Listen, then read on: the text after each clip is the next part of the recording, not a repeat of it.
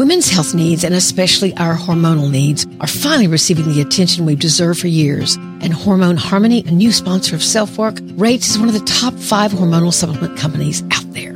If you're a young woman struggling with that week before your period when moods can be all over the place, and I certainly don't miss that, or older when you're so glad menopause is here, but if you're like me, you sometimes stare at yourself in the mirror and ask, where did I go?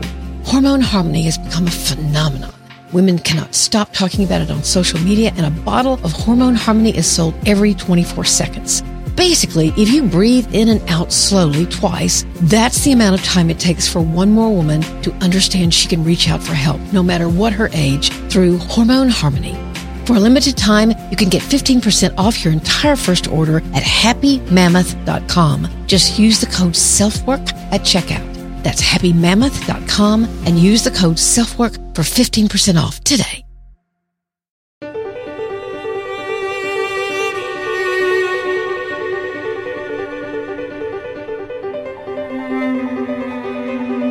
This is Self Work, and I'm Dr. Margaret Rutherford.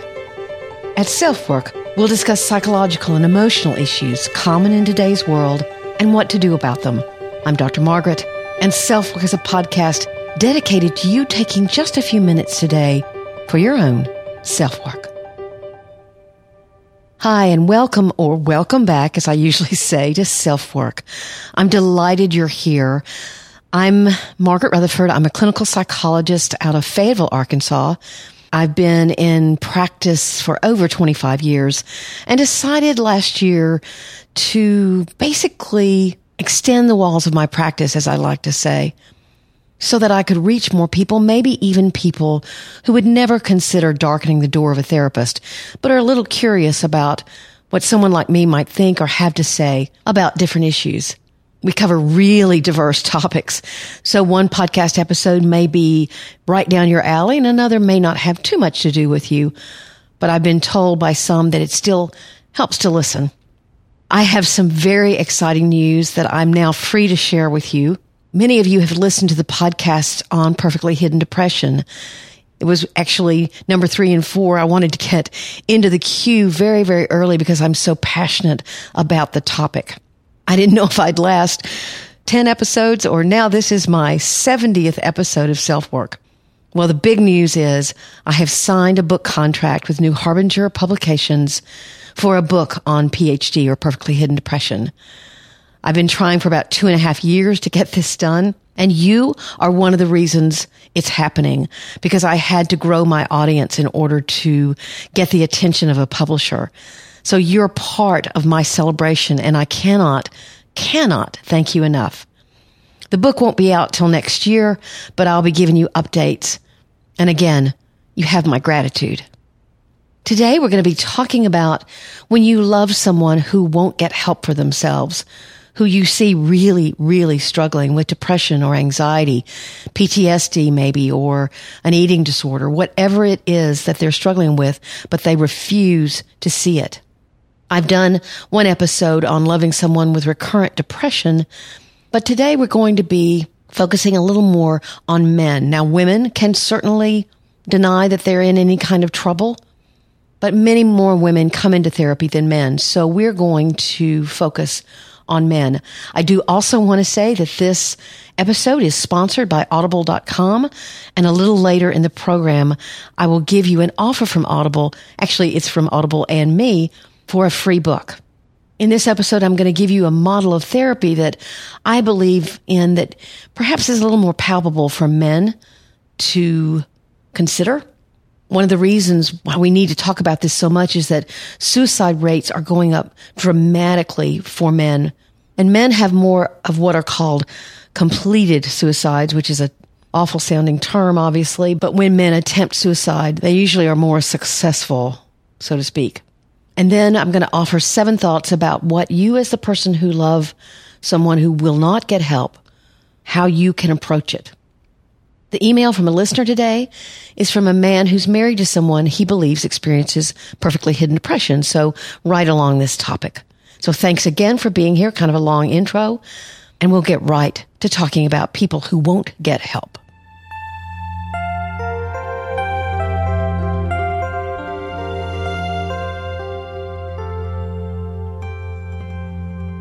As I said in the intro, many more women than men actually enter therapy every year. And why is that? I was curious about that. So a couple of years ago, I conducted some studies through a survey that would certainly not meet any psychological standards of excellence, but I distributed it through some bloggers that volunteered to put it on their website, people from all over the country.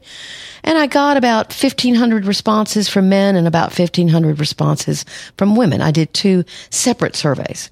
Well, in the survey about men, the chief reason they would not consider coming into treatment was because, guess what?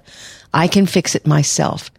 Interestingly enough, for women, it was due to the fact that other people might find out. So they were more concerned with stigma. Men were more concerned with their independence and their freedom. More sort of stoicism. And you know, when this result occurred, I thought about some of the things that I'd learned how to do. And I would smile when I thought about it. I remember the first toilet I ever fixed. And doing things yourself makes you feel good.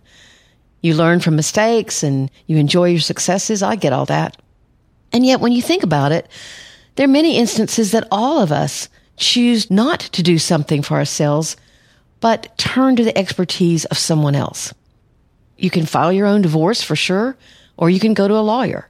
You can prepare your own meals, or you can go out to a restaurant. You can organize your own business finances, or you can go to an accountant. You can pray alone, or you can listen to a pastor's sermon. And you know, I could go on and on. So here's my thought. What's so different about mental health?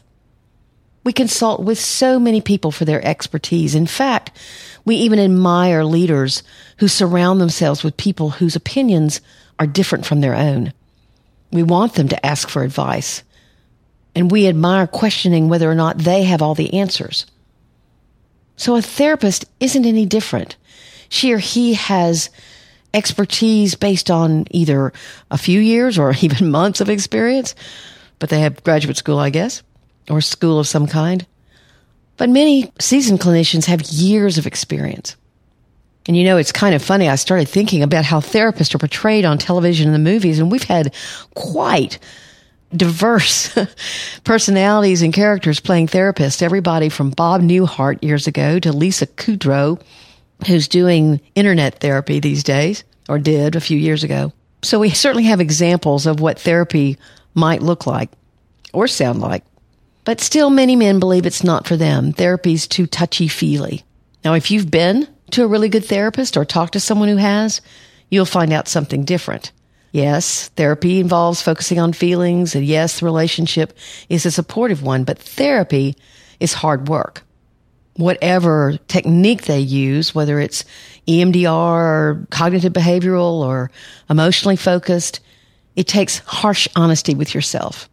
The therapist isn't there to tell you what to do, to take over your life, or to solve your problems for you. They're there as a guide and a reflection, plain and simple. In fact, many of the men I've seen will tell you therapy is the hardest work they've ever done.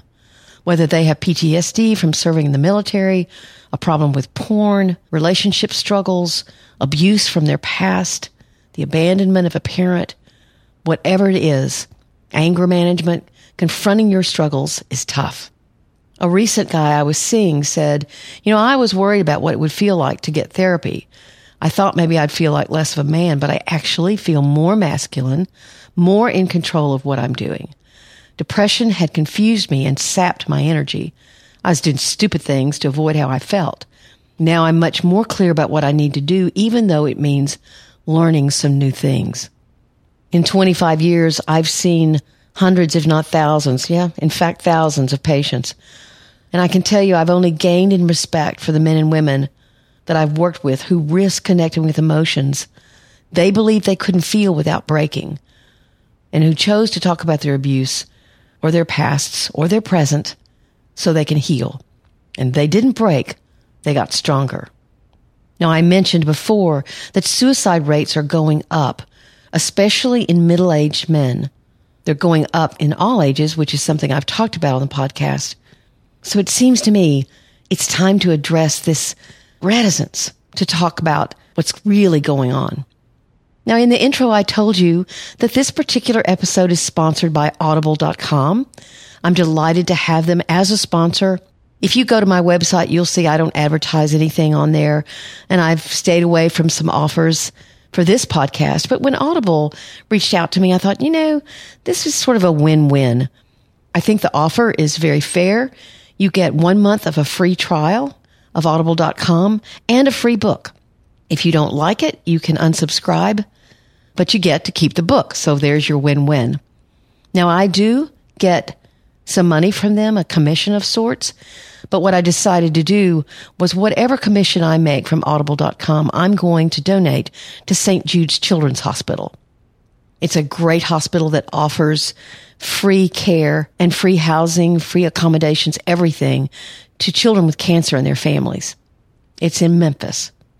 And the book I'm going to recommend is one that I have many men in my practice read, which is I Don't Want to Talk About It by Terrence Real. Now you can get whatever book you want, but I Don't Want to Talk About It is a really great book for men to read.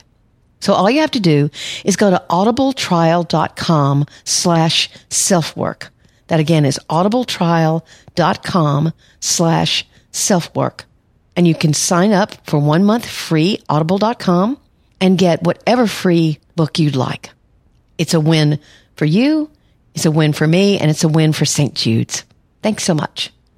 So now we're going to get back to what you can do for someone else that you love, be it man or woman, who's refusing to seek treatment or even deny they have a problem. I certainly know what doesn't work. Pleading doesn't work. Rebuking, no, not good. Avoiding it or not talking about it at all, that's not good. Enabling it, not good. Telling him about other people that have gone into therapy, that never works. But there are some things you can do. Here's some ideas. Get into therapy yourself. Model for him what trying to move forward is like. I've always said I can do marital therapy with one person in the room. It's kind of amazing. One person starts changing and the other person will begin to alter their behavior as well in response because they know you're in therapy and they just might get curious. So first is to get into therapy yourself. The second, and really perhaps maybe the most important, is to talk about what it's like for you to see him struggle, whether it's depression, anxiety, whatever. You focus on and tell him what feelings you're having. You make I statements. For example, I watch you struggling and I feel so helpless. Or, I know you love the kids, but when I see you go play a video game instead of being with them, I don't know what to think. Or I don't see any light in your eyes anymore. And I so want to see that again. I miss you. You see, so you're talking about what you're going through watching them rather than trying to force them or get them to admit what they're going through. They can say, well, I don't know why you're feeling that way. I'm just fine. And you say, well, from my perspective, I'm just sharing with you what I see and what I'm feeling. The third one is to ask him how you can help him. He may say there's nothing you can do because there's nothing wrong, but keep on asking. Not in a real petulant way or a demanding way, but just, you know, is there anything I can do for you? And again, the fourth one is dependent on the severity of his symptoms, but you may have to set some boundaries. Now, he may hear that as a threat, but for example, if his drinking becomes too heavy or he's spending hours away from home and you don't know where he is, then you have to decide what you have to do for yourself and the rest of your family. We talked a little about setting boundaries in the last podcast where we featured victim and savior relationships. Boundaries are often not welcome. Someone will say, what, you're drawing a line in the sand, but you're simply saying, I know what I have to do given the circumstances. The fifth is to encourage him to talk with someone he trusts. It could be his old high school best friend, his pastor, his doctor, or one of his work colleagues. You can ask him to get another perspective. If you can't hear me, then talk to Tom or run this by your dad or whoever you think he trusts and will also give him an honest answer who's not stuck in denial themselves. That won't help at all. So someone you believe that might be able to talk with him in a very open manner. The sixth is important. Reassure him that you love him. Men as a gender struggle with feeling like they're failing the people that count on them when they hear disappointment or anger or frustration. They immediately feel like they've messed up and that your unhappiness is their responsibility and they will turn away or get angry when they feel like failures. So you don't want him to feel that way. Just because he's depressed or anxious or whatever it is doesn't mean he's completely botching things. And that's important for him to hear that you still appreciate things about him. The last is again, above all, to take care of yourself because depression can be contagious. So you have to care for yourself as well.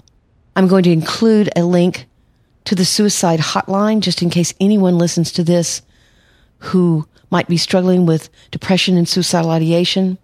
The National Suicide Prevention Lifeline is 1 800 273 8255. That's 1 800 273 8255. And I'll have that number in the show notes.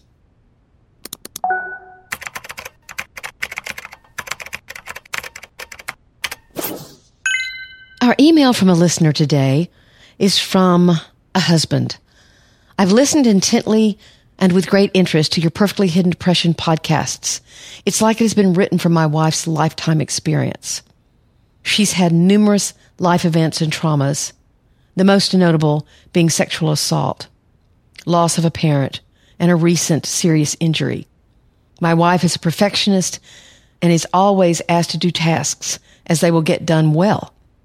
She rarely shows emotion to those who annoy her, puts on a happy, bright public facade, is very popular, always listens to everyone else's problems, but never discusses her own, and says since a child she's always suppressed her feelings and emotions.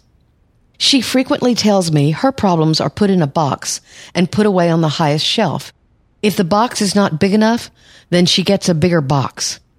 Last year, she had an affair, claiming the partner made her happy. I thought our marriage was solid, but now it's at rock bottom. She's now withdrawn, seeks isolation, refuses even a hug. She states she feels nothing, claiming loss of attraction or love for me. My wife would not be receptive to the suggestion she's getting depressed, but I would welcome any ideas you may have that may help her. I realize she's struggling emotionally and as difficult as it is, I intend to remain loyal. This is one important point that the people with perfectly hidden depression run out of steam and then begin to show the classic or traditional signs of depression. And that certainly sounds like what this husband is describing. So I'll answer his question. It sounds as if your wife is the kind of person I'm trying to reach with my work on perfectly hidden depression. From your description and for some long ago reasons, she began using a very rigid strategy of compartmentalization, that box she talks about. It's a healthy skill to have unless it's the only strategy known and it's used to excess. It would seem that that's exactly what she has been doing, and in fact, all she knows to do. But as many of the people I've talked with and actually worked with, something is happening and the pain she's in is seeping out of the corners of that box. She's developed traditional classic depression. She's right in a way. Talking about things can feel worse at first. In fact, Many people have said to me, if I started crying or feeling anything, I'd never stop. But that's not the case. They do stop, but it takes work, self-compassion, and time. I do wonder if she might secretly listen to a podcast if you send her the link. She may, of course, chalk it up to being psychological mumbo jumbo, but she might also recognize herself in the stories. And then I give him a couple of books, Brene Brown's work, The Gifts of Imperfection, and Kristin Neff's work on self-compassion, both really good books that I'll have in the show notes for you. I also believe that perhaps part of her turning away from you and having an affair has something to do with her depression. You might be able to get her into marital work if she doesn't want to focus on herself. And that might be a way to get her into treatment that she can tolerate. I certainly hope that she's miserable enough to think outside of that box. If she says she's happy, but she describes being numb, that doesn't sound very happy to me. She simply sounds afraid.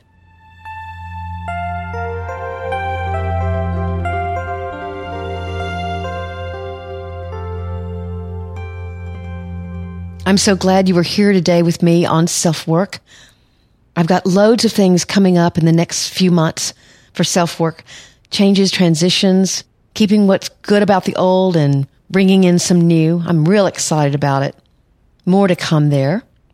But you can reach out to me at askdrmargaret at drmargaretrutherford.com by email, which is confidential, and I will answer your question or read your comment.